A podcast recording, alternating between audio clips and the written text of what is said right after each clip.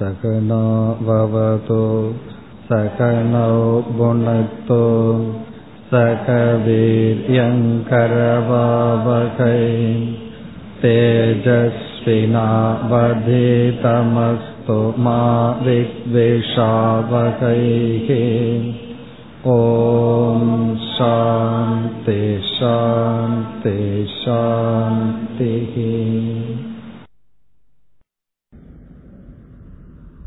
இறைவனிடத்தில் பக்தி தோன்றுவதற்கு ஞானம் காரணம் என்று பார்த்தோம். எவ்வளவு அளவு நம்மால் இறைவன் மீது அன்பு செலுத்த முடியும் என்பது எவ்வளவு தூரம் இறைவனை பற்றி நாம் புரிந்து கொண்டோம் என்ற அடிப்படையில் என்று பார்த்தோம். ஆகவே பக்திக்கு காரணம் ஞானம். அடுத்து நாம் சிந்தித்த கருத்து ஞானத்திற்கு காரணம் என்ன, எது நமக்கு ஞானத்தை கொடுக்கும். அதை சிந்திக்கும் பொழுது ஸ்ரத்தை ஞானத்துக்கு காரணம் என்று பார்த்தோம். ஸ்ரத்தாவான் ஞானம் லபதே, நம்பிக்கை உடையவன் ஞானத்தை அடைகின்றான். ஞானத்துக்கு முன் படியில் இருப்பது நம்பிக்கை என்று நம்பிக்கையை பற்றி நேற்று விசாரம் செய்தோம். அதைத் தொடர்ந்து நாம் அறிமுகப்படுத்திய இரண்டு விதமான பக்தியை பற்றி விசாரத்தில் ஆரம்பம் செய்தோம். முதல் பக்தி பராபக்தி அல்லது பிளவுபடாத பக்தி.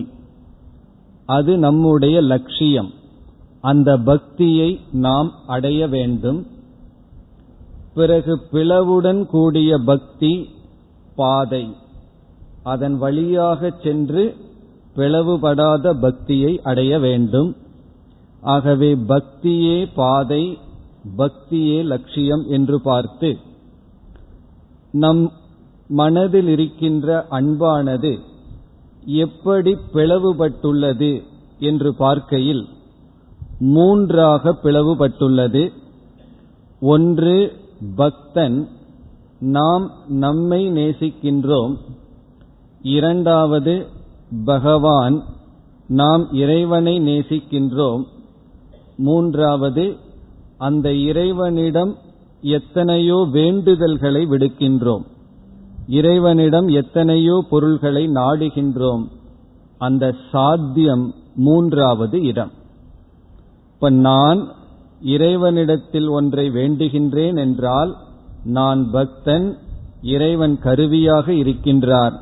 அவரிடமிருந்து நான் நாடுவது காலத்திற்கு காலம் மாறிக்கொண்டே இருக்கின்றது அந்த லட்சியங்கள். இப்படி நம்முடைய அன்பு மூன்றாக பிளவுபட்டுள்ளது. இப்படி பிளவுபட்டால் இந்த மூன்று விதத்தில் பிளவுபட்ட பக்திக்கு சகாம பக்தி என்று பெயர். நம்முடைய அன்பானது இரண்டாக பிளவுபட்டால் அது நிஷ்காம பக்தி என்று பெயர். இந்த இரண்டாவது பிளவில் நான் பக்தன், பிறகு பகவான் சாதனம், அதே பகவான் சாத்தியம். பகவானிடம் நான் சென்று பகவானுக்கு வேறாக ஒன்றையும் கேட்கவில்லை. இப்ப பகவானே சாதனம், பகவானே சாத்தியம் என்று வரும்பொழுது நம்முள் இருக்கின்ற அன்பு இரண்டாக பிளவுபடுகின்றது. என்னை நான் நேசிக்கின்றேன், பிறகு சாதனை சாத்தியம் இரண்டும் ஒன்றாகின்றது. ஆகவே இரண்டு பிளவு. இந்த இரண்டு விதமான பிளவுடன் கூடிய பக்திகள், அதாவது நிஷ்காம பக்தி சகாம பக்தி, இந்த இரண்டும் சாதனா பக்தி. பிறகு பிளவுபடாத பக்தி ஒன்று இருக்கின்றது. அப்படி இருக்க வேண்டுமென்றால் என்னை நான் நேசிக்கின்றேன், பிறகு அந்த பகவானையும் என்னை நேசிப்பது போல் நேசிக்க வேண்டும் என்றால் அந்த பகவான் என்னிடமிருந்து வேறாக இல்லை. இப்ப நான் பகவான் என்ற வேற்றுமை இல்லாத பொழுது என்னை நான் நேசிப்பதும் இறைவனை நேசிப்பதும் ஒன்றாகின்றது. அது பிளவுபடாத பக்தி. இந்த பிளவுபடாத பக்தி நம்முடைய வாழ்க்கையின் லட்சியம் அல்லது சாத்தியம். அந்த பக்தியை அடைய நாம் 3 பிளவுடன் பக்தியில் துவங்கி 2 பிளவுடன் பக்தி வழியாக சென்று பிளவுபடாத பூர்ண பக்தியை அடைய வேண்டும். இதுதான் பாதை.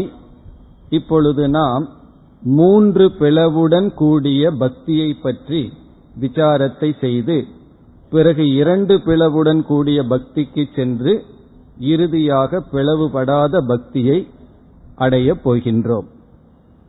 ஆகவே இன்று நம்முடைய விசாரம் சகாம பக்தியை பற்றியது. சகாம பக்தியை எதற்கு நாம் பார்க்கின்றோம் என்றால், அப்படிப்பட்ட பக்தியில் நாம் இருந்தால் மெதுவாக படிப்படியாக நிஷ்காம பக்திக்கு செல்ல வேண்டும். ஆகவே சகாம பக்தியை பற்றி இப்பொழுது நாம் விசாரம் செய்கின்றோம். சகாம பக்தி என்றால் நாம் இறைவன் மீது பக்தி செலுத்துகின்றோம். எப்படி? இறைவனை சாதனையாக வைத்து. இப்ப இறைவன் மீது செலுத்துகின்ற அன்பு எதற்கு என்றால் இறைவனை தவிர மற்ற பொருள்களை நாடுவதற்கு. காரணம், இறைவன் சாதனம்.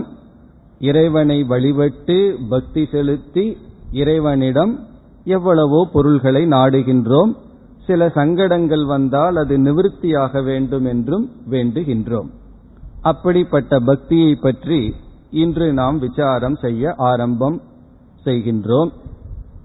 இதில் பகவான் இந்த சகாம பக்தியையும் 2 படியாக பிரிக்கின்றார். 2 விதமான சகாம பக்தர்கள் இருக்கிறார்கள்.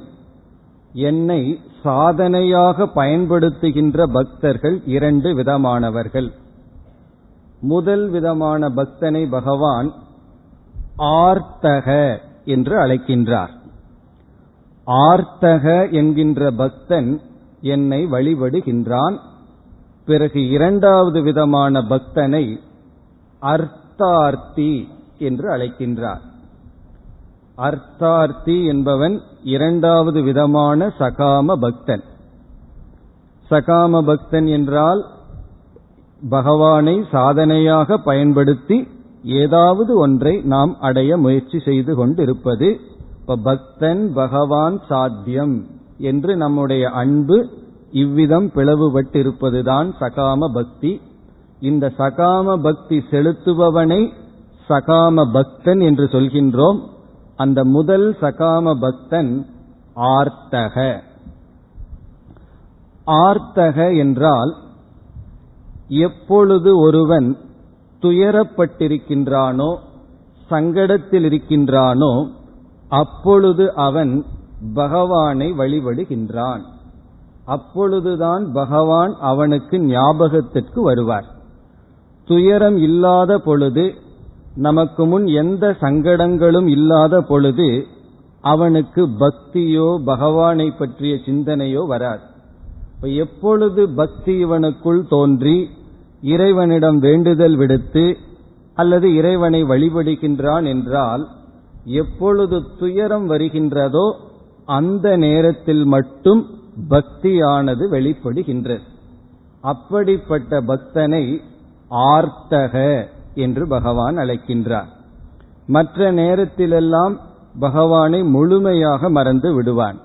அப்படி ஒருவர் இருக்கின்றார் என்ற ஞாபகமே இருக்காது. கஷ்டமும் நெருக்கடியும் வரும்பொழுதுதான் மனதிற்குள் பக்தியானது உதிக்கும். எவ்வளவு காலம் என்றால் அந்த கஷ்டத்தை பகவான் நிவர்த்தி செய்யும் வரை. அந்த கஷ்டத்தை பகவான் நிவர்த்தி செய்து விட்டால், நீக்கிவிட்டால் பக்தன் பகவானை நீக்கி விடுவான். அப்ப பகவான் அவன் என்னுடைய பக்தனாக இருக்க வேண்டும் என்று விரும்பினால் கஷ்டத்தை நீக்காமல் வைத்திருப்பார். அவன் இனிமேல் எனக்கு பக்தனாக இருக்க வேண்டாம் என்று முடிவு செய்தால் நம்முடைய கஷ்டத்தை நீக்கி விடுவார். இப்ப பகவான் வந்து நம்ம மேல ரொம்ப அனுகிரகம் வச்சிருந்தார்னா கஷ்டத்தை நீக்காம வச்சிருப்பார். ஆகவே தொடர்ந்து பகவானை நினைத்து கொண்டு இருப்போம். கொஞ்சம் அனுகிரகம் வச்சிருந்தார்னா கஷ்டத்தை நீக்கி விடுவார், நாம் பகவானை நீக்கி விடுவோம் அந்த நேரத்தில். பிறகு மீண்டும் பகவான் எப்பொழுது ஞாபகத்திற்கு வருவார்? மீண்டும் எப்பொழுது சங்கடங்கள் கஷ்டங்கள் வருகின்றதோ அப்பொழுதுதான் மீண்டும் வருவார். அதுவரை நமக்குள் பகவான் வரமாட்டார். இப்படிப்பட்ட பக்தனை பகவான் ஆர்த்தக என்று அழைக்கின்றார். இதையெல்லாம் நம்ம படிக்கும் பொழுது நம்ம எந்த லிஸ்டில் இருக்கோம்னு நமக்குள்ளேயே சொல்லிக் கொள்வோம், யாரிடம் கூற வேண்டாம். நம்ம எந்த இடத்துல இருக்கின்றோம் என்று இந்த கருத்துக்கள் எல்லாம் காட்டும். இப்ப நம்ம பார்க்க போற கருத்துக்கள் எல்லாம் கண்ணாடி போல நாம எங்கு இருக்கின்றோம் என்ற நிலையை எடுத்து காட்டுகின்றது. இப்படி சில பக்தர்கள் இருக்கின்றார்கள்.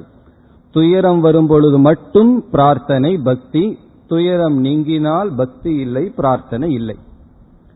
காந்திஜி தென்னாப்பிரிக்கா செல்லும் பொழுது அவருடைய அனுபவத்தை இவ்விதம் எழுதுகின்றார். கப்பல்ல போகும்பொழுது பல நாட்கள் பயணம் செய்ய வேண்டும். அப்பொழுது அவர்களுக்கு பொழுது போக வேண்டும். ஆகவே மது அருந்துவிட்டு ஆடல் பாடல்கள் எல்லாம் நடந்து கொண்டு இருக்குமாம். திடீரென்று கப்பலில் ஒரு அறிவிப்பு வந்ததாம். கப்பலானது புயலில் சிக்கியிருக்கின்றது, அபாயத்தில் இருக்கின்றது. உடனே கப்பலில் இருக்கின்ற கோலங்கள் மாறிவிட்டது. எல்லோரும் பிரார்த்தனை செய்ய ஆரம்பித்து விட்டார்கள். திடீரென்று பக்தி தோன்றிவிட்டது. எதுவரைனா மறு அறிவிப்பு வரும் வரை. இப்பொழுது கப்பல் சேஃபா இருக்கு. அடுத்த நிமிடம் அந்த காட்சிகள் எல்லாம் மாறிவிட்டதாம். மீண்டும் ஆடல் பாடல்கள். அப்ப எவ்வளவு நேரம் பக்தி இருந்தது?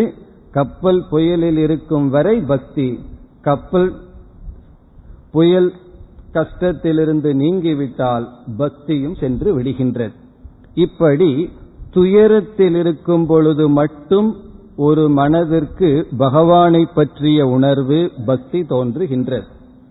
அதனால்தான் குந்தி தேவி பகவானிடம் கேட்டார், எனக்கு துயரத்தில்தான் உன்னை நினைக்க தோன்றுகிறது, உன்னை நினைக்க நான் விரும்புகின்றேன், ஆகவே எனக்கு துயரத்தை வரமாக கொடு என்று கேட்டார். அதனாலதான் நாம் பல தவங்கள் செய்ய விரும்புகின்றோம். தவங்கள் செய்யும் பொழுது துயரங்கள் வருகின்றது. அப்பொழுதுதான் நம்மால் பகவானை நினைக்க முடிகின்றது. ஒரு ஏர் கண்டிஷன் ரூம்ல எல்லா சௌகரியங்களோடு இருக்கும் பொழுது பகவானை நினைக்கிறதுக்கு அதிக பக்குவம் தேவை.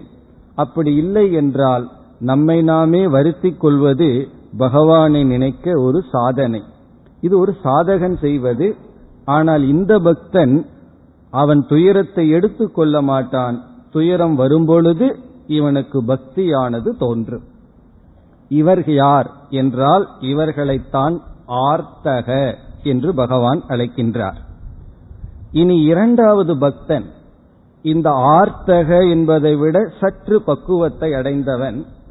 அவன் யார் என்றால் அர்த்தார்த்தி என்று பகவான் அழைக்கின்றார். அர்த்தார்த்தி என்றால் துக்கம் வரும்பொழுது மட்டும் பகவானிடம் பக்தி செலுத்துபவன் அல்ல, சுகமாக இருக்கும் பொழுதும் இவனுக்கு பக்தி இருக்கின்றது. சுகத்தை நாடும் பொழுதும், அதாவது ஒரு கஷ்டம் இருக்கின்றது, பொருள் தேவை, அப்பொழுது பகவானை வழிபடுகின்றான். பொருள் இவனுக்கு கிடைத்து விட்டது. இந்த ஆர்த்தக என்ன செய்வான்? பகவானை விட்டு விடுவான். ஆனால் இந்த அர்த்தார்த்தி என்ன செய்வான்?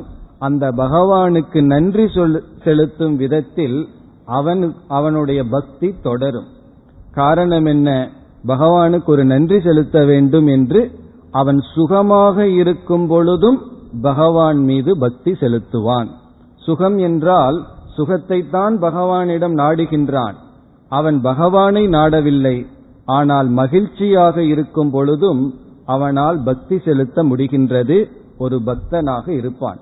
முழு நேரமோ முழுமையாகவோ அல்ல, இருப்பினும் அவனால் துயரத்தில் மட்டும்தான் கடவுளை நினைப்பது என்று இல்லை, துயரம் இல்லாத பொழுதும் அவன் இறைவனை நினைப்பான்.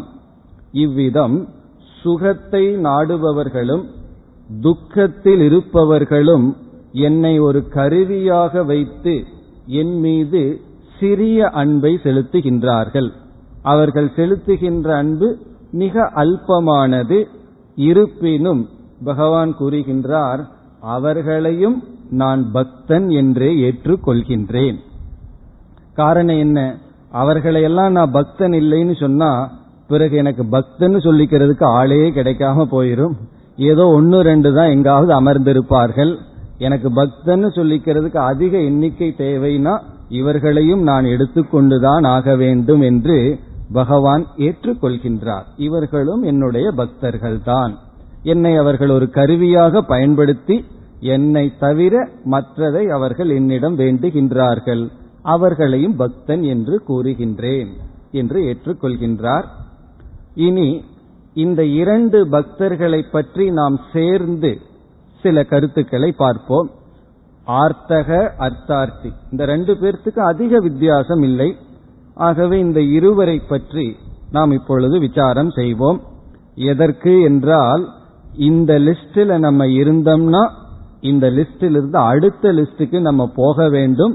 அதற்காக இந்த விசாரத்தை செய்கின்றோம். இந்த இப்படிப்பட்ட பக்தர்களை நாம் சகாம பக்தர்கள் அழைக்கின்றோம். இவர்களுடைய சாத்தியம் என்ன? இவர்கள் எதை நாடுகின்றார்கள்? இவர்களுடைய லட்சியம் என்ன என்றால், இவர்களுடைய லட்சியம் அவ்வப்பொழுது இருக்கின்ற சங்கடங்கள் நீங்க வேண்டும். என்ன வாழ்க்கை என்றால் அந்தந்த நேரத்தில் புதிய புதிய சங்கடங்கள் எல்லாம் வரும். இது டிரைவ் பண்ணிட்டு போற மாதிரி கார்ல போகும் பொழுது எதிரில் புதிய புதிய டிராபிக் வரும். அப்படி ஒவ்வொரு நாளும் புதிய புதிய சங்கடங்களை சந்திக்கின்றோம். அவைகளையெல்லாம் நீங்க வேண்டும் என்பதுதான் இவர்களுடைய லட்சியம். பிறகு எப்பொழுதும் சுகம் தேவை, பொருள்கள் தேவை, பதவிகள் தேவை, இப்படிப்பட்ட போகங்கள் தேவை என்பதும், அதாவது சுக பிராப்தி, துக்க நிவர்த்தி, இதுதான் இவர்களுடைய லட்சியம். சுகம் கிடைத்துக் கொண்டே இருக்க வேண்டும், எப்பொழுதும் துயரம் வராமல் பாதுகாத்து கொண்டிருக்க வேண்டும் என்பதுதான் இவர்களுடைய லட்சியம். பிறகு இவர்களுடைய லட்சியம் எது அல்ல என்பதை நாம் புரிந்து கொண்டால், இவர்களுக்கு இறைவனை அடைதல்ங்கிறது லட்சியம் அல்ல. அது மட்டுமல்ல, இவர்கள் தங்களை மாற்றிக்கொள்ள வேண்டும் என்பதும் லட்சியம் அல்ல. அவர்கள் அவர்களாகவே இருப்பார்கள். ஈஸ்வரனும் இவர்களுக்கு வேண்டாம். அல்லது தன்னுடைய குணத்தை மாற்றிக்கொள்ள வேண்டும். தனக்குள்ள கோபம் இருக்கலாம், பொறாமை இருக்கலாம், அப்படி பல பலகீனங்கள் இருக்கலாம். அதையெல்லாம் மாற்றிக்கொள்ள இவர்கள் சிறிய முயற்சியும் எடுக்க மாட்டார்கள்.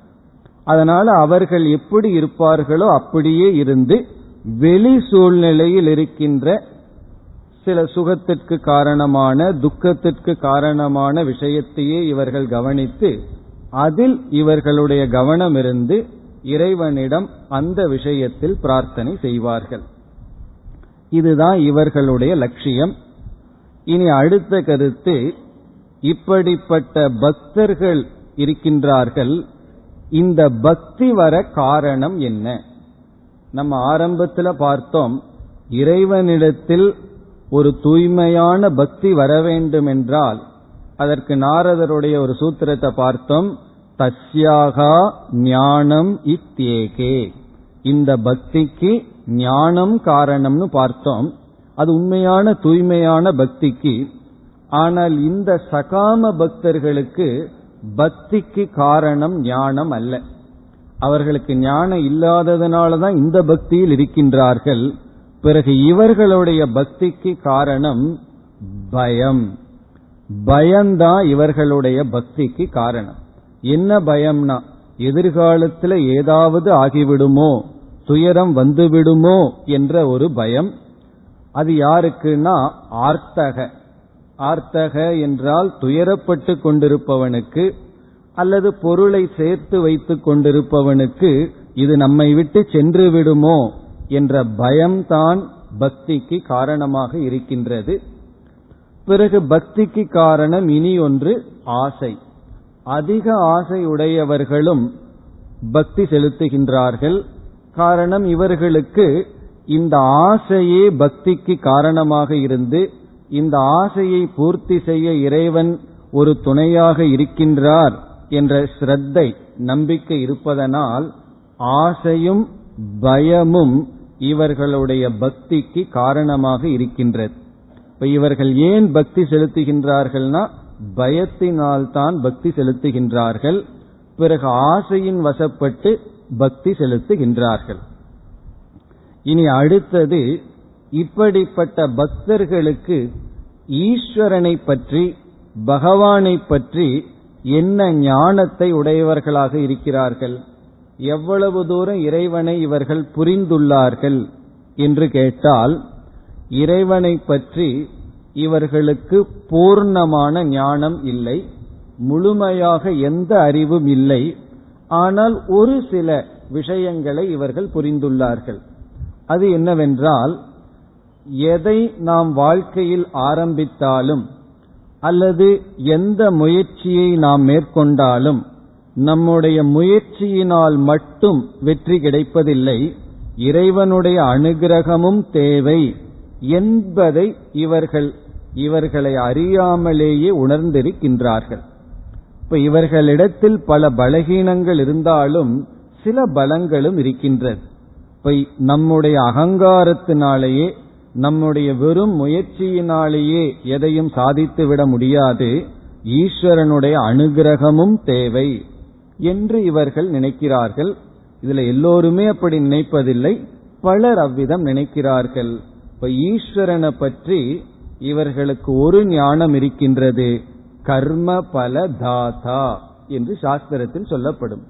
கர்ம பல தாதா என்றால் நம்முடைய கர்மத்தின் பலனை கொடுப்பவர், நாம செய்கின்ற செயல்களினுடைய பலனை கொடுப்பவர். ஆகவே அந்த இறைவனை சாதனையாக பயன்படுத்தினால் எனக்கு எப்படிப்பட்ட கர்ம பலன் வேண்டுமோ அப்படிப்பட்ட கர்ம பலன் எனக்கு கிடைக்கும் என்று இவர்களுக்கு இறைவனை பற்றி எந்த ஒரு தத்துவ ஞானமும் இல்லை. ஆனால் நம்முடைய அகங்காரத்திற்கு மேல் ஏதோ ஒரு சக்தி இருக்கின்றது, அது நம்மை இயக்கி வருகின்றது, அந்த சக்தியை நாம் வழிபட்டால் நமக்கு பிரயோஜனம் கிடைக்கும், அவ்வளவு அறிவுதான் அவர்களுக்கு இருக்கின்றது. பிறகு கடவுள் எங்கிருக்கின்றார்னு கேட்டா ஏதோ சொல்லுவார்கள், எல்லா இடத்துல இருக்கிறார்கள் என்று. கடவுள் எல்லா இடத்திலும் வியாபித்திருக்கின்றார்கள், இதெல்லாம் வெறும் வாயளவில் வருகின்ற சொல்லே தவிர அறிவு பூர்வமாக வருகின்ற சொல் அல்ல. எல்லா இடத்தில் இறைவன் இருக்கின்றார்னு சொன்னா அது அறிவு பூர்வமாக வந்தால் எல்லா இடத்திலும் இவர்கள் இறைவனை பார்த்தாக வேண்டும். அப்படி பார்த்துவிட்டால் இந்த பக்தர்களுக்கு வேறு பெயர் வருகின்றது, அதை நம்ம பிறகு பார்க்கலாம். இவ்விதம் இறைவனை பற்றிய ஞானம் இவர்களுக்கு தத்துவ ஞானம், இறைவனுடைய தன்மை என்ன, எப்படிப்பட்டவர், அவர் ஒருவரா அல்லது பல கடவுள்கள் இருக்கின்றாரா, இறைவனுடைய தன்மைகள் என்ன என்ற எந்த ஞானமும் இல்லை. ஏதோ பெரியவர்கள் எதை சொல்லிக் கொடுத்தார்களோ அந்த பெயரில் இறைவனை வழிபட்டு வருவார்கள். ஆனால் ஒன்றை உணர்ந்திருக்கின்றார்கள், நம் அகங்காரத்தின் துணை கொண்டு மட்டும் எதையும் சாதித்துவிட முடியாது, இறைவனுடைய அனுகிரகம் தேவை, இறைவனுடைய அருள் தேவை என்பதை இவர்கள் உணர்ந்திருக்கின்றார்கள். இப்ப அதுதான் இவர்களுக்கு இறைவனை பற்றி இருக்கின்ற ஞானம். பூர்ண ஞானம் இல்லை, ஏதோ சில ஞானம் இறைவனை பற்றி இவர்களுக்கு இருக்கின்றது. இனி அடுத்து, இப்படிப்பட்ட பக்தர்கள் தன்னுடைய பக்தியை எப்படி வெளிப்படுத்துவார்கள், இந்த பக்தர்களினுடைய பக்தி பிரகாரம் எப்படி இருக்கும். என்ன பக்தி என்றால் இறைவனிடத்தில் வைக்கின்ற அன்புன்னு பார்த்தோம்.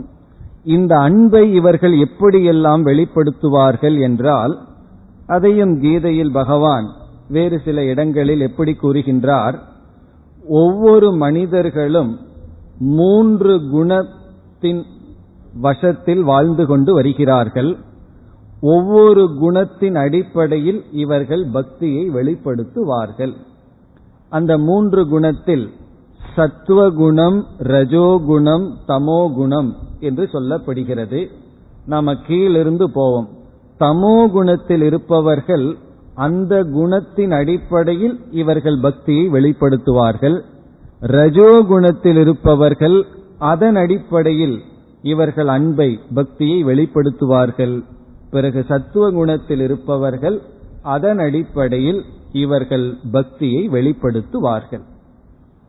எப்படி என்றால் ஒரு சில உதாரணங்கள் பார்க்கலாம். இந்த தமோ குணத்தில் இருப்பவர்கள் இவர்களுக்கும் இறைவன் மீது பக்தி இருக்கின்றது, ஆனால் இறைவன் ஒரு சாதனை தான். இவர்கள் நாடுவது இறைவனை தவிர மற்ற பொருள்களை நாடிக்கொண்டு இருக்கிறார்கள். இவர்கள் எப்படி வெளிப்படுத்துவார்கள் என்றால், சில கிராமங்களில் அல்லது படிப்பறிவு இல்லாத சில இடங்களில் பார்க்கலாம், அந்த இறைவனை வழிபடுகின்ற விதம் எப்படிப்பட்ட இறைவனை எடுத்துக் கொள்கின்றார்கள்.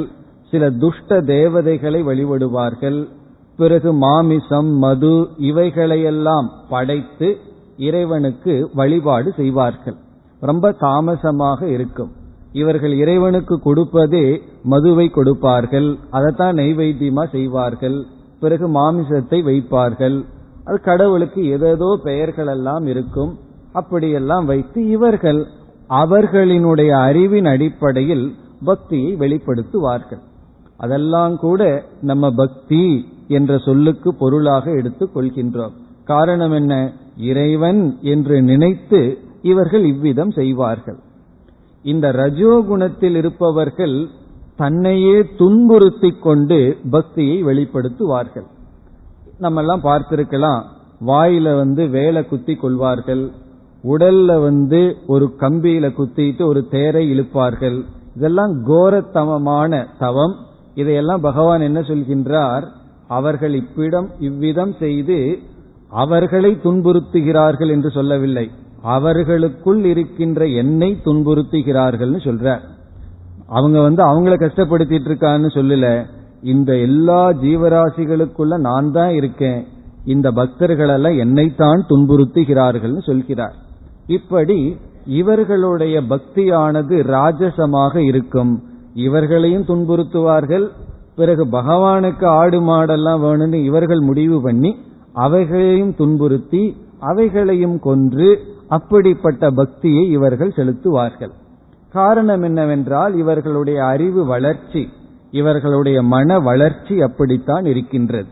இப்ப இதை நம்ம பக்தி என்று சொல்வதா என்றால், பகவான் நினைச்சு செய்வதனால பக்தின்னு சொல்லலாம். ஆனால் மிக மிக கீழ் நிலையில் இருக்கின்ற பக்தி. இவ்விதம் தமோகுணத்தின் அடிப்படையில் இருப்பவர்கள், ரஜோகுணத்தின் அடிப்படையில் இருப்பவர்கள் இப்படியெல்லாம் பக்தியை அவர்கள் வெளிப்படுத்துவார்கள். இனி சத்துவ குணத்தில் இருப்பவர்கள் இந்த பக்தியை சத்துவ குணத்தின் அடிப்படையில் வெளிப்படுத்துவார்கள். இந்த மது மாமிசத்தை எல்லாம் படைக்காமல் இறைவனிடத்தில் மலரை படைப்பார்கள். பிறகு சில ஸ்லோகங்களை கூறி சில பாடல்களை எல்லாம் கூறி இறைவன் மீது பக்தி செலுத்துவார்கள். இப்ப பக்தி என்பது ஒரு பாவனை தான். அந்த பாவனை செயலாக வடிவெடுத்து அந்த செயலையும் நாம் பக்தி என்று சொல்கின்றோம். ஆனால் இந்த பக்தர்களெல்லாம் சகாம பக்தர்களாகத்தான் இருக்கின்றார்கள். சத்துவ குணத்திற்கு வந்தவர்கள் அதன் அடிப்படையில் பக்தி செலுத்துகின்றார்கள். இவ்விதம் இந்த மூன்று குணத்தின் அடிப்படையில் விதவிதமான பக்தியை விதவிதமான விதத்தில் இவர்கள் செலுத்துகின்றார்கள். இப்ப இதெல்லாம் சகாம பக்தர்களை பற்றிய கருத்து. இனி அடுத்ததாக இந்த பக்தர்களினுடைய நிலை என்ன, இவர்கள் எப்படி இருப்பார்கள், இவர்கள் யார் என்று இறுதியாக இவர்களை பற்றி விசாரம் செய்து, நமக்கு முக்கியம் அடுத்த பக்தி தான், ஆகவே இவர்களை பற்றிய இறுதியான கருத்திற்கு வரலாம். இந்த சகாம பக்தர்கள் தர்மவான்களாக இருக்கலாம் அல்லது அதர்மவான்களாகவும் இருக்கலாம். தர்மவான்னு சொன்னா தர்மத்தின்படி இவர்களுடைய வாழ்க்கையை அமைத்து கொள்ளலாம். ஏன்னா இவர்களுக்கு இறைவனை அடையணுங்கிற ஆசை இல்லாத போதிலும் நம்ம நியாயமா வாழணும், நேர்மையாக வாழணும், மற்றவர்களை துன்புறுத்தக் கூடாது என்று நல்லவர்களாக தர்மவான்களாகவும் இருக்கலாம். இருந்து இவர்கள் ஆனா பகவானை அடைய பகவானை வழிபட மாட்டார்கள். இந்த உலகத்தில் இருக்கிற போகம்தான் இவர்களுக்கு லட்சியமாக இருக்கும். அப்படியும் இவர்கள் இருக்கலாம். அல்லது இந்த சகாம பக்தர்கள் அதர்மவான்களாகவும் இருக்கலாம். அதர்மவான்னு சொன்னா இவர்களுக்கோ இறைவனை பற்றிய முழு அறிவு கிடையாது, எந்த அறிவும் கிடையாது. ஒரு பயத்தினாலதான் இந்த பக்தியை இவர்கள் செலுத்திக் கொண்டு இருக்கின்றார்கள். ஆகவே அவர்கள் அதர்மத்தில் ஈடுபட்டிருக்கலாம், தவறான விதத்தில் பொருளை ஈட்டுவார்கள். பொருளை ஈட்டி என்ன செய்வார்கள்? அவர்களுக்கு ஒரு குற்ற உணர்வு, நம்ம நேர்மையாக பொருளை ஈட்டவில்லை என்று. ஆகவே என்ன செய்வார்கள்? ஒரு பர்சன்டேஜ் பகவானுக்கு வச்சு விடுவார்கள். இதுல 10% உனக்கு கொடுத்துறேன்னு சொல்லி ஒரு நம்பிக்கை தான், பகவான் நம்ம கிட்ட காசு வாங்கிட்டாரு, நம்மைய காப்பாற்றுவார் அப்படின்னு ஒரு நம்பிக்கை. ஆனா பகவான் அதெல்லாம் செய்ய மாட்டார். ஏன்னா ஒரு இடத்துல பகவான் சொல்றார், நீ எதை கொடுக்கின்றாய்ங்கிறத நான் அக்கௌண்ட் வச்சுக்க மாட்டேன், எந்த பாவனையில் எப்படி கொடுக்கின்றாய். பத்திரம் புஷ்பம் பலம் தோயம், நீ ஒரு நீர் அல்லது ஒரு இலையை கொடுத்தா, பக்தியா கொடுத்தா அதைத்தான் ஏற்றுக்கொள்கின்றேன், ஒரு தர்மவானாக இருந்தால் அதை ஏற்றுக்கொள்கின்றேன்னு சொல்றார். ஆனா இவர்களுக்கு அதெல்லாம் தெரியாது. ஆகவே இவர்கள் அதர்மத்தில் ஈடுபட்டும் மற்றவர்களை துன்புறுத்தியும் ஹிம்சைப்படுத்தியும் இருப்பார்கள். ஆனால் பக்தி செலுத்துவார்கள். அதாவது நம்ம புராணத்துல பார்த்தோம்னா தேவர்களும் பூஜை செய்வார்கள், யாகங்கள் செய்வார்கள், அசுரர்களும் அதே வேலையை செய்வார்கள், அவர்களும் பூஜை செய்வார்கள், யாகங்கள் எல்லாம் செய்வார்கள். ஆனா அசுரர்களை பக்தர்கள்னு சொல்வதான்னா வேறு வழி இல்லை, சொல்லித்தான் ஆகணும். தேவர்களும் பக்தர்கள் தான், அசுரர்களும் பக்தர்கள் தான். ராவணன் எவ்வளவு தவம் பண்ணி எப்படி செய்தான்? பக்தர்களா அல்லது பக்தர்கள் அல்லவா? அந்த யாகங்களுக்கும் பூஜைகளுக்கும் பலனை பகவான் கொடுப்பாரா கொடுக்க மாட்டாராங்கிற சந்தேகம் வரும் பொழுது பகவான் என்ன சொல்றார்? நீ ஒரு கர்மத்தை செய்தால் அந்த கர்மத்திற்குரிய பலனை நான் கொடுக்கிறேன், அதற்கு பிறகு நீ அது தர்மம் பண்ணா தர்மத்தினுடைய அடிப்படையில பிறகு பலனை அடைவாய், அதர்மத்தின் அடிப்படையில் செஞ்சா அதனுடைய பலனை நீ அடைவாய். இப்போ உதாரணமாக ஒருவன் உழைக்கின்றான், உழைத்தா அதற்கு தகுந்த கூலி அவனுக்கு கிடைக்கின்றது, பணம் கிடைக்கின்றது. அதே போல ஒரு பூஜை செய்கின்றான், யாகம் செய்கின்றான்னா அதனுடைய கூலி அவனுக்கு கிடைக்கின்றது. இப்போ உழைத்து பணத்தை சம்பாதிக்கின்றோம், அந்த பணத்தை வச்சு மதுவை ஒருவன் அருந்துகின்றான் வைத்துக் கொள்வோமே, அந்த பணத்தை அதற்கு பயன்படுத்தி இருக்கின்றான். பிறகு அதை அருந்துவதனால் வருகின்ற துயரத்தையும் அவன் அனுபவிக்க போகின்றான். அப்படி ஒருவர் பூஜைகள் எல்லாம் செய்து யாகங்கள் எல்லாம் செய்கின்றார், ஆனா தர்மப்படி இல்லை என்றால் அந்த பூஜைக்குரிய புண்ணியம் இவர்களுக்கு கிடைக்கின்றது. அதை இவர்கள் எப்படி பயன்படுத்துகிறார்கள் அது அவர்களுடைய அறிவை பொறுத்து. அது நல்லதுக்கு பயன்படுத்தினா அவர்கள் உயர்வார்கள், தவறான வழியில் அதை பயன்படுத்தினால் அவர்கள் தாழ்வார்கள். ஆகவே நாம எந்த ஒரு நல்ல ஒரு செயல் செய்தாலும் அந்த செயலுக்குரிய பலன் நமக்கு கிடைக்கின்றது. அந்த அடிப்படையில தான் அவர்களை நாம் புரிந்து கொள்ள வேண்டும். இப்போ ஒருவர் எக்ஸசைஸ் பண்ணா ஆரோக்கியம் கிடைக்குது, அதே போல உழைத்தால் பணம் கிடைக்குது, அதுபோல இவர்கள் பூஜை செய்தால் பூஜைக்குரிய பலன் கிடைக்கின்றது. பகவான் சொல்றார், எனக்கு விருப்பு வெறுப்பு இல்லை, யார் எப்படி வழிபடுகிறார்களோ அவர்களுக்கு நான் அப்படி அருள் புரிகின்றேன் என்று கூறுகின்றார். இவ்விதம் இந்த பக்தர்கள் தர்மப்படி வாழ்பவர்களாகவும் இருக்கலாம் அல்லது அதர்மப்படி வாழ்பவர்களாகவும் இருக்கலாம். தர்மத்தின் பலனை பகவான் கொடுப்பார், அதர்மத்தின் பலனையும் பகவான் கொடுப்பார். இல்லையே நான் ரொம்ப நாளா பார்த்துட்டு இருக்கேன், அதர்மத்தின் பலனை கொடுக்கவே இல்லையா? அந்த கால்குலேஷன் எல்லாம் நமக்கு தெரியாது, பகவானுக்கு தான் தெரியும். யாருக்கு எந்த கர்ம பலனை எப்ப கொடுப்பதுங்கிறதெல்லாம் நம்முடைய சிற்றறிவுக்கு உட்பட்டதல்ல. அதனால அதை பகவான் கிட்ட விட்டுட்டு நம்முடைய சிற்றறிவுக்கு எதை புரிந்து கொள்ள முடியுமோ அதை நாம் புரிந்து கொள்ள வேண்டும். ஆனா ஒன்று நிச்சயம், தர்மம்ங்கிறது என்றும் தர்மம்தான், அதர்மம்ங்கிறது என்று அதர்மம்தான். நம்ம பூஜை பண்றதுனால அதர்மம் தர்மமாகாது அல்லது தர்மமானது அதர்மமாகி விடாது. இவ்விதம் இந்த சகாம பக்தர்கள் இறைவனை ஒரு கருவியா வச்சு, நேற்று நம்ம பர்சன்டேஜ்ல பார்த்தோம் எவ்வளவு அன்பு இறைவனுக்கு இவர்கள் கொடுப்பார்னா, மீறினா ஒரு 5% பகவானுக்கு இவர்களுடைய அன்பு போகும். அந்த அன்பை வச்சு இவர்கள் பக்தி செலுத்தி செயல்களில் ஈடுபட்டு யாகம் பண்ணலாம், பூஜை பண்ணலாம், தியானம் பண்ணலாம், எப்படி வேண்டுமானாலும் இவர்கள் பக்தியை வெளிப்படுத்தலாம். பிறகு இவர்கள் கேட்பதெல்லாம் என்னன்னா பகவானை தவிர மற்ற அனைத்தையும் கேட்பார்கள். பகவானை தவிர மீதி பகவானிடம் இருக்கின்ற மாயை தான், அதைத்தான் கேட்பார்கள், அதை அனுபவிப்பார்கள், அப்படி வாழ்ந்து வருவார்கள். இப்ப இந்த பக்தர்கள் தர்மவான்களாக இருக்கலாம்னு பார்த்தோம், அதர்மவான்களாக இருக்கலாம்னு பார்த்தோம். பிறகு இந்த பக்தர்களை பற்றி இனியொரு குறிப்பு என்னவென்றால், இவர்களுடைய குணம் அதாவது பண்புகள் என்ற விஷயத்தில் சிறிதளவும் மாற்றம் இருக்காது. இவர்கள் எப்படி இருந்தார்களோ அப்படியே இருப்பார்கள்.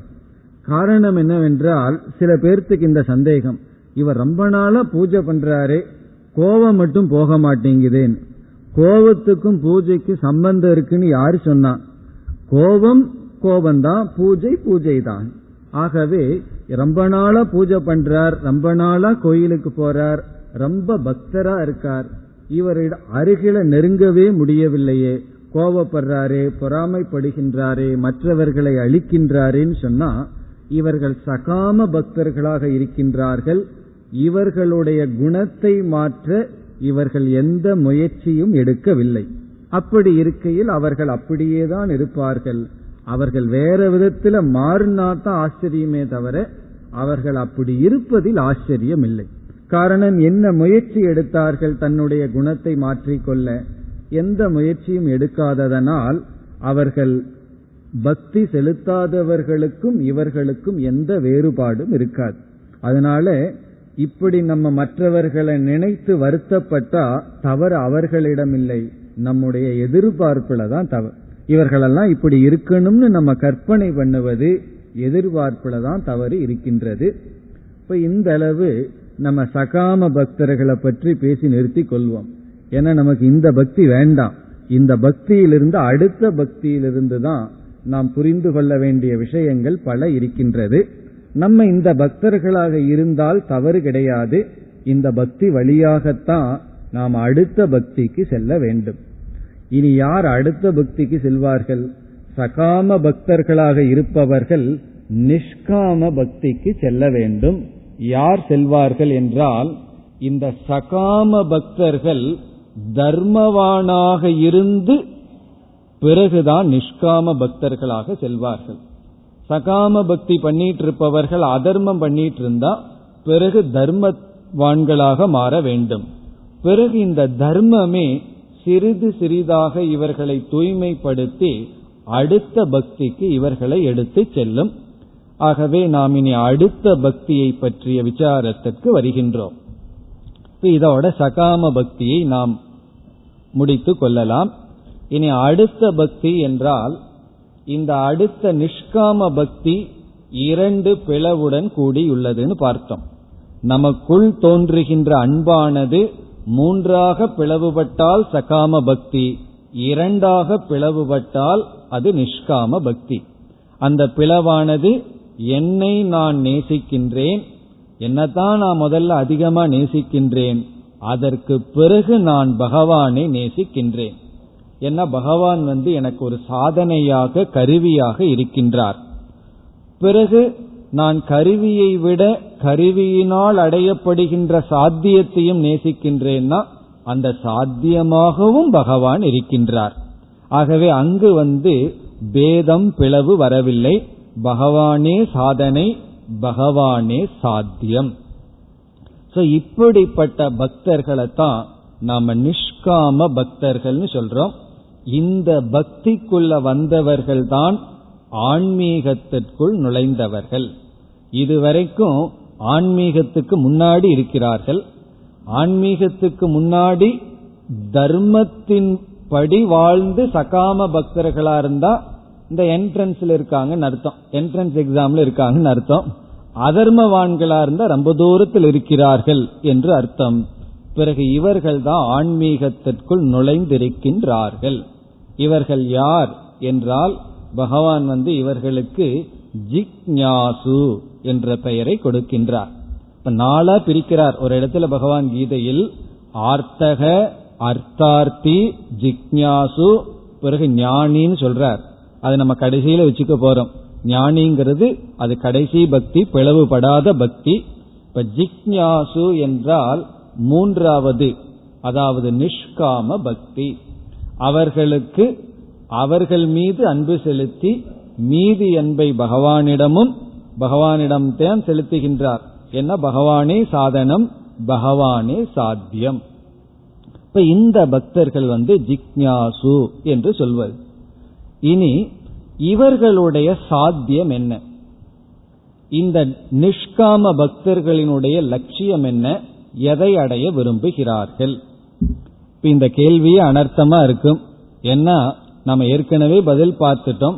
இவர்களுடைய லட்சியம் பகவான் தான், இவர்களுடைய சாதனையும் பகவான் தான்னு பார்த்துட்டோம். அப்ப ஏன் இந்த கேள்வி என்றால், இதுலயும் ஒரு சிறிய கருத்து இருக்கின்றது. இவர்களுடைய சாத்தியம் பகவான் தான். இவர்கள் பகவானத்தான் என்னுடைய வாழ்க்கையில் முழுமையான முடிவான லட்சியமாக கொண்டிருக்கின்றேன் என்று உணர்ந்தவர்கள். இப்ப பகவானத்தான் என்னுடைய லட்சியமா நான் வச்சிருக்கேன்னு உணர்ந்தார்கள். ஆனால் இந்த பகவானை அடைவதற்கு அவ்வளவு சுலபம் அல்ல என்று, அந்த பகவானை அடைய தன்னை தகுதிப்படுத்திக் கொள்ள வேண்டும் என்றும் உணர்ந்தவர்கள். ஒன்றை அடையணும்னா அதற்கான தகுதியுடன் நாம் அடைய வேண்டும். அதனாலதான் ஒரு பக்தர், அவர் ஒரு நல்ல தத்துவவாதி, இவ்விதம் ஒரு பிரார்த்தனை செய்தார் பகவானிடம். அவர் செய்த பிரார்த்தனை என்னவென்றால், இறைவா, என்னிடத்தில் என்னென்ன பலகீனங்கள் இருக்கின்றதோ அதையெல்லாம் எனக்கு காட்டிக் கொடு. அப்படி காட்டிக் கொடுத்தால் அவைகளையெல்லாம் நான் முயற்சி செய்து நீக்குகின்றேன். அப்பொழுது உன்னுடைய பக்திக்கு நான் பாத்திரமாவேன். இப்படி ஒருவர் பிரார்த்தனை செய்தார். ரொம்ப அழகான பிரார்த்தனை. இறைவா, என்னிடத்தில் இருக்கின்ற பலகீனங்களையெல்லாம் எனக்கு காட்டி கொடு. என்ன, இப்போ என்னிடத்தில் இருக்கிற பலகீனம் மற்றவங்களுக்கு தெரியுதே தவிர எனக்கு மட்டும் தெரிய மாட்டேங்குது. என்ன மற்றவர்கள் அனுபவிக்கிறார்கள், அதனால என்னுடைய பலகீனத்தை மற்றவர்கள் உணர்கிறார்கள், நான் மட்டும் உணராமல் இருக்கின்றேன். ஆகவே அவைகளையெல்லாம் எனக்கு காட்டிக்கொடு. எதற்காக? அந்த பலகீனங்களை நான் நீக்கினால் அப்பொழுது நீ என்னை நேசிப்பாய், உன்னுடைய அன்புக்கு நான் பாத்திரம் ஆவேன் அப்படின்னு ஒருவர் பிரார்த்தனை பண்ணாராம். இது ஒரு கற்பனை தான். உடனே பகவான் திரும்பி சொன்னாராம், நான் உன்னை நேசிக்க வேண்டும் என்றால், இப்ப பகவான் அந்த பக்தரிடம் பேசுவது போல் இப்பொழுது கற்பனை பண்றோம். இந்த பிரார்த்தனை பண்ணவுடன் பகவான் பேசினாராம், நீ என்னிடத்துல பிரார்த்தனை செய்தாய், உன்னிடத்தில் இருக்கின்ற பலகீனத்தை நான் சொல்லி அதை நீக்குனா நான் உன்னை நேசிப்பேன் என்று. பகவான் சொல்றார், நான் நீ எப்படி இருந்தாலும் உன்னை நான் முழுமையாக நேசிக்கின்றேன். உன்னை நான் நேசிக்க எனக்கு எந்த நிபந்தனையும் இல்லை அப்படின்னு பகவான் சொல்றார். இவர் என்ன சொன்னார், எனக்குள் இருக்கிற அழுக்குகளையெல்லாம் நான் நீக்கினா அப்பொழுது நீ என்னை நேசிப்பாயின்னு. பகவான் சொல்றார், உனக்குள்ள அழுக்கு இருக்கோ இல்லையோ, உன்னை நான் நேசிக்கின்றேன், உன்னை நான் நேசிக்க எனக்கு எந்த நிபந்தனையும் இல்லை. பிறகு இனியொரு வார்த்தையை பகவான் சொல்றார், ஆனால் என்னை நீ நேசிக்க வேண்டுமென்றால், என்னை நீ உண்மையாக நேசிக்க வேண்டுமென்றால் உன்னுடைய பலகீனத்தை நீக்க வேண்டும். இப்ப பகவான் என்ன சொல்றார், அவர் நம்மை நேசிக்க நாம இப்படித்தான் இருக்கணுங்கிற நிபந்தனை இல்லை. நாம எப்படி இருந்தாலும் பகவான் நம்மை நேசிப்பார். அதான் அன்கண்டிஷனல் லவ் அப்படிங்கிறது. அவருக்கு ஒரு நிபந்தனை இல்லை, இவன் இப்படி இருந்தா தான் நான் அன்பு செலுத்துவேன். ஆனா நம்ம வாழ்க்கையில் அப்படி இல்லை. இவர் இப்படி பேசிட்டு இருக்கிற வரைக்கும் தான் அன்பு, ஒரு நாள் பேச மாத்தினார் அன்பு மாறிவிட்டது. இப்படி ஒரு நிபந்தனை இருக்கு நம்ம ஒருத்தர் மீது அன்பு செலுத்த.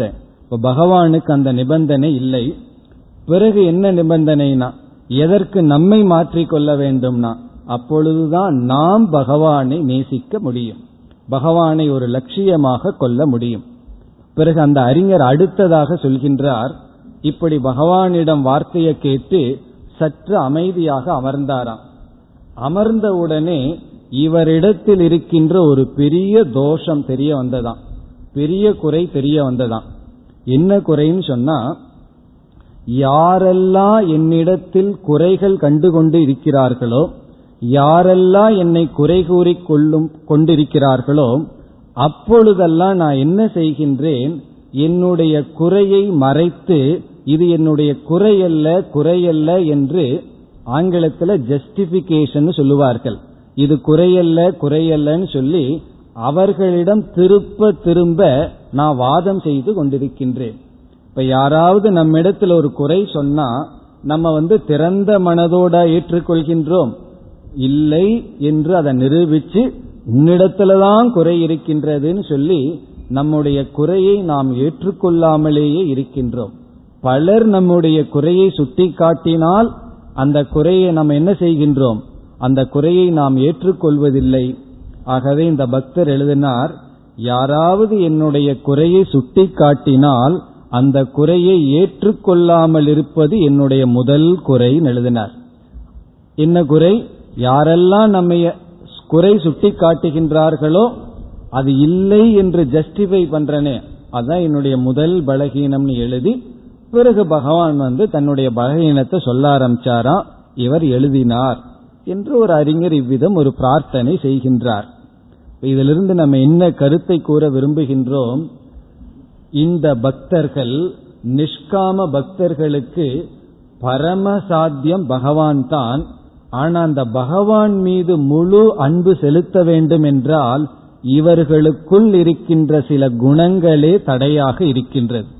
பொறாமை இருக்கின்றது, கோபம் இருக்கின்றது, விருப்பு வெறுப்புகள் இருக்கின்றது, இப்படி பல குறைகள் இருக்கின்றது.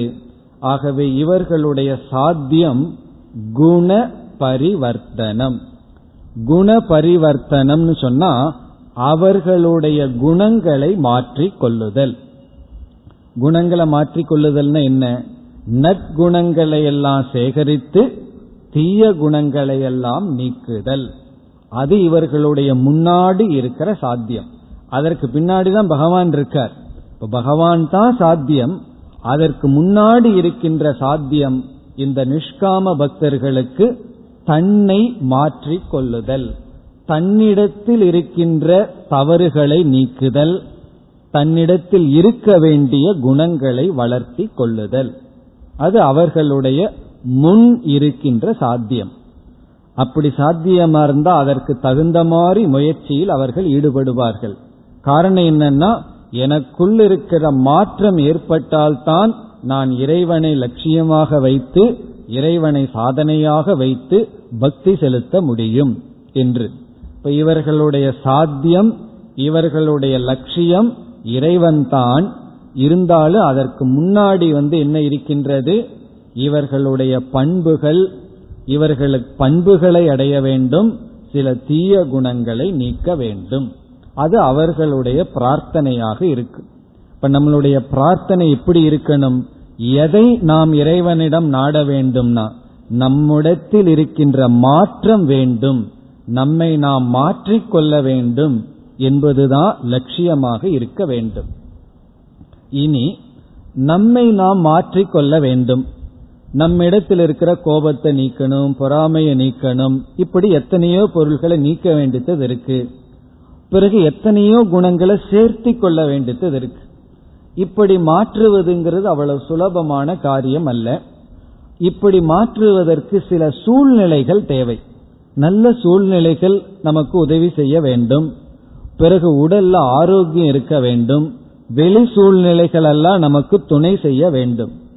ஆகவே இந்த நிஷ்காம பக்தர்கள் உடலுக்கு ஆரோக்கியம் வேண்டும்னு பிரார்த்தனை செய்தாலும், அல்லது வெளி சூழ்நிலையெல்லாம் எனக்கு ஹிதமாக நன்மை செய்ய அல்லது எனக்கு சுகத்தை தரும் விதத்தில் அமைய வேண்டும் என்று பிரார்த்தனை செய்தாலும், அதையையும் நாம் நிஷ்காம பக்தி என்றே ஏற்றுக்கொள்கின்றோம்.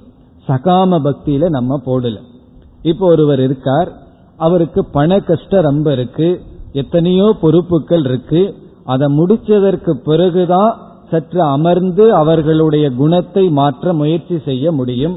இப்ப அப்படிப்பட்டவர்கள் இறைவனிடத்தில் பொருளை கொடு என்று கேட்டாலும் அந்த பக்தியை நாம் நிஷ்காம பக்தி என்று அழைக்கின்றோம். ஆகவே இந்த சகாம பக்தர்களும் பணத்தை கேட்பார்கள், நிஷ்காம பக்தர்களும் கேட்கலாம்.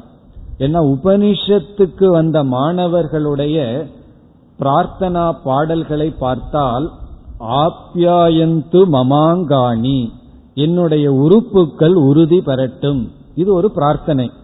எதற்கு? நான் 4 பேர்த்த அடிக்கிறதுக்கல்ல, என்னுடைய உறுப்புகளுக்கெல்லாம் சக்தி வரணுங்கிறதுக்கு. நான் தவம் செய்ய வேண்டும், நான் என்னுடைய குணத்தை மாற்றிக்கொள்ள வேண்டும். ஆகவே இறைவா, என்னுடைய உடல் உறுப்புகள் எல்லாம் ஆரோக்கியமாக இருக்கட்டும். இந்த சகாம பக்தனும் ஆரோக்கியத்தை கேட்பான். எதற்கு? நான் போகத்தை அனுபவிக்க. நான் உடல் ஆரோக்கியமா இருந்தா தானே இன்பங்களை அனுபவிக்கலாம். இவர்களும் ஆரோக்கியத்தை கேட்பார்கள். அது எதற்காக என்றால், தன்னை மாற்றிக் கொள்வதற்காக. சுருக்கமா சொன்னா தவத்திற்காக, தான் தவம் செய்து தன்னை தூய்மைப்படுத்திக் கொள்வதற்காக இவர்கள் உடலினுடைய ஆரோக்கியத்தை கேட்பார்கள். பிறகு உபனிஷத்தினுடைய பிரார்த்தனையை பார்த்தா, ஒவ்வொரு இந்திரியங்களா சொல்லி, பத்ரம் கர்ணேபிகி ஸ்ருணுயாம தேவாகா, எங்கள் காதுகளினால் நல்லதை கேட்போமாக, கண்களினால் நல்லதை பார்ப்போமாக, வாயினால் நல்லதை சொல்வோமாக என்றெல்லாம் விதவிதமான பிரார்த்தனை இருக்கும். பிறகு ஸ்திரமான அங்கங்களுடன் வாழ்வோமாக. இப்படியெல்லாம் சாதாரணமா ஆரோக்கியத்தை கேட்போம். குடும்ப சூழ்நிலை அமைதியாக இருக்க வேண்டும், எனக்கு எந்த கஷ்டமும் வரக்கூடாது. இப்படிப்பட்ட பிரார்த்தனையை இந்த நிஷ்காம பக்தர்கள் செய்தாலும் அதை நிஷ்காம பக்தி என்றே சொல்கின்றோம். ஆகவே இப்படிப்பட்ட பிரார்த்தனை செய்வதில் தவறில்லை. எப்பொழுதுனா, இந்த பிரார்த்தனை எதற்காக செய்கின்றேன், எதற்கு எனக்கு பணம், எதற்கு ஆரோக்கியம், எதற்கு வெளியே அமைதியான சூழ்நிலை தேவை என்றால், அனைத்தும் என்னை மாற்றிக் கொள்வதற்காக, என்னை உயர்த்தி கொள்வதற்காக என்ற லட்சியத்தில் நாம் இறைவனிடம் எதை கேட்டாலும் அது நிஷ்காம பக்தி தான். அப்ப இந்த பக்தனுடைய சாத்தியம் பகவான்னு உணர்கின்றான். அந்த பகவான்கிறது சாத்தியமா இருந்தாலும் சற்று பகவான் தொலைவில் இருப்பதை உணர்கின்றான். காரணம் என்னன்னா, அந்த பகவானிடம் நான் செல்ல எனக்குள் நட்பண்புகள் தேவை. அந்த நட்பண்புகளெல்லாம் தேவை என்றால், நான் தவ வாழ்க்கை அல்லது ஆன்மீக வாழ்க்கை வாழ வேண்டும், கர்மயோகத்தில் இருக்க வேண்டும், தியானம் செய்ய வேண்டும், இப்படியெல்லாம் சாதனை செய்யணும்னா அதற்கு தேவையான பொருள்கள், ஆரோக்கியம், இவைகளும் தேவை. ஆகவே இவைகளை நாம் கேட்டாலும் தவறில்லை. அப்படி இல்லை, இவைகளை இறைவனிடத்தில் நாம் பிரார்த்தனை செய்து கேட்க வேண்டும். எதற்காக? நம்மை நாம் பண்படுத்த, நம்மை நாம் மாற்றிக்கொள்ள. அப்ப இந்த நிஷ்காம பக்தர்களுடைய சாத்தியம் அது பகவானாக இருந்தாலும், பகவானுக்கு முன்ன நம்முடைய மாற்றம், அதற்கு முன் நாம் எதை பிரார்த்தனை செய்தாலும் தவறில்லை. இப்போ ஒருவர் ஒரு வியாபாரம் செய்து கொண்டிருக்கின்றார். அந்த வியாபாரத்தில் எத்தனையோ நெருக்கடிகள் இருக்கின்றது. அவைகளெல்லாம் நீங்கினா, அந்த வியாபாரம் நன்கு நடந்தால், பிறகு மனது அதில் வெளியே செல்லாது. அப்பொழுது அந்த மனதை பயன்படுத்தி என்னை பண்படுத்தலாம். இந்த எண்ணத்துல இவர்கள் பகவானிடம் சென்று என்னுடைய வியாபாரத்தை கொஞ்சம் நல்லா நடத்தி கொடுன்னு சொன்னாலும் இவர்கள் நிஷ்காம பக்தி தான் செலுத்துகின்றார்கள். என்ன, எதற்கு இவர்கள் வியாபாரத்தை கேட்கின்றார்கள்?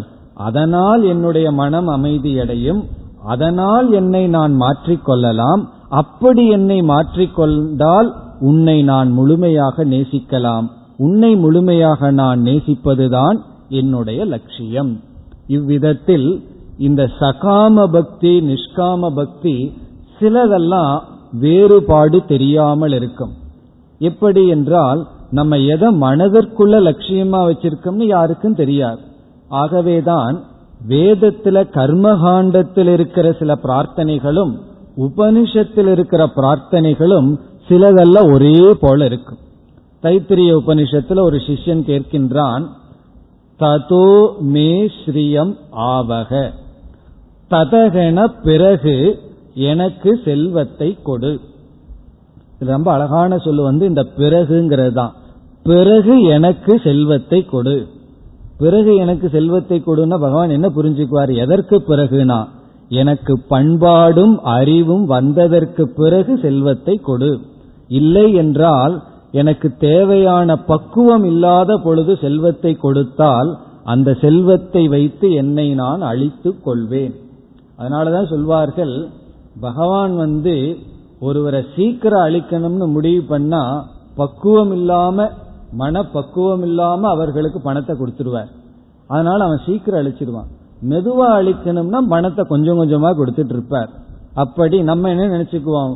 பணம் கிடைச்சாச்சா பகவானுடைய அருள் கிடைச்சாச்சு, பணம் கிடைக்கலையா பகவானுடைய அருள் இல்லைன்னு சொல்லி எல்லாமே பணத்துலதான் அளந்து கொண்டிருக்கின்றோம்.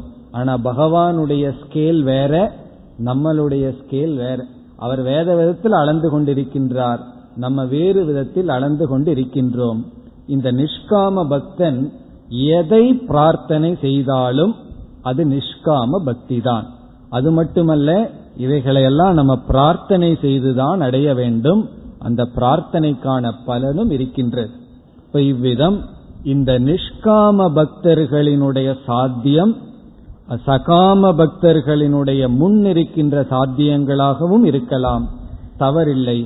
பிறகு இவர்கள் தன்னை மாற்றிக் கொள்வார்கள், பிறகு இறைவனை நேசிப்பார்கள், அதற்கு பிறகு இவர்களுக்குள்ளேயே படிப்படியாக முன்னேறி செல்வார்கள். இனி அடுத்தது, இந்த நிஷ்காம பக்தர்கள் இறைவன் மீது நிஷ்காம பக்தி வர காரணம் என்ன? இவர்களுடைய பக்தி ஹேதுவுக்கு போறோம். இப்ப சகாம பக்தியில் என்ன பார்த்தோம்? இவர்களுடைய பக்திக்கு காரணம் பயம்தான். பகவான் நினைச்சு பயந்து கொண்டார்கள், உடனே பக்தி வந்தது. அல்லது ஆசை, விதவிதமான பொருளை அனுபவிக்கணுங்கிற ஆசை, ஆகவே பக்தி வந்தது. இந்த நிஷ்காம பக்தர்கள் இறைவன் மீது நிஷ்காம பக்தியை செலுத்த, நிஷ்காம பக்தி என்றால் இறைவனே சாதனம், இறைவனே சாத்தியம், இதை செலுத்த இவர்களுக்கு காரணம் என்ன என்று வரும்பொழுது கண்டிப்பாக பயமாக இருக்காது. அல்லது உலகத்தில் போகத்தை அனுபவிக்க வேண்டும் என்பது அல்ல. இவர்கள் எந்த சங்கடத்திலும் துயரத்திலும் இல்லை. பிறகு எது காரணம் என்பது கேள்வி. அதை நாம் நாளை பார்ப்போம். ஓம் பூர்ணமத பூர்ணமிதம் பூர்ணாத் பூர்ணமுதச்யதே பூர்ணஸ்ய பூர்ணமாதாய பூர்ணமேவாவசிஷ்யதே. ஓம் சாந்தி சாந்தி சாந்தி.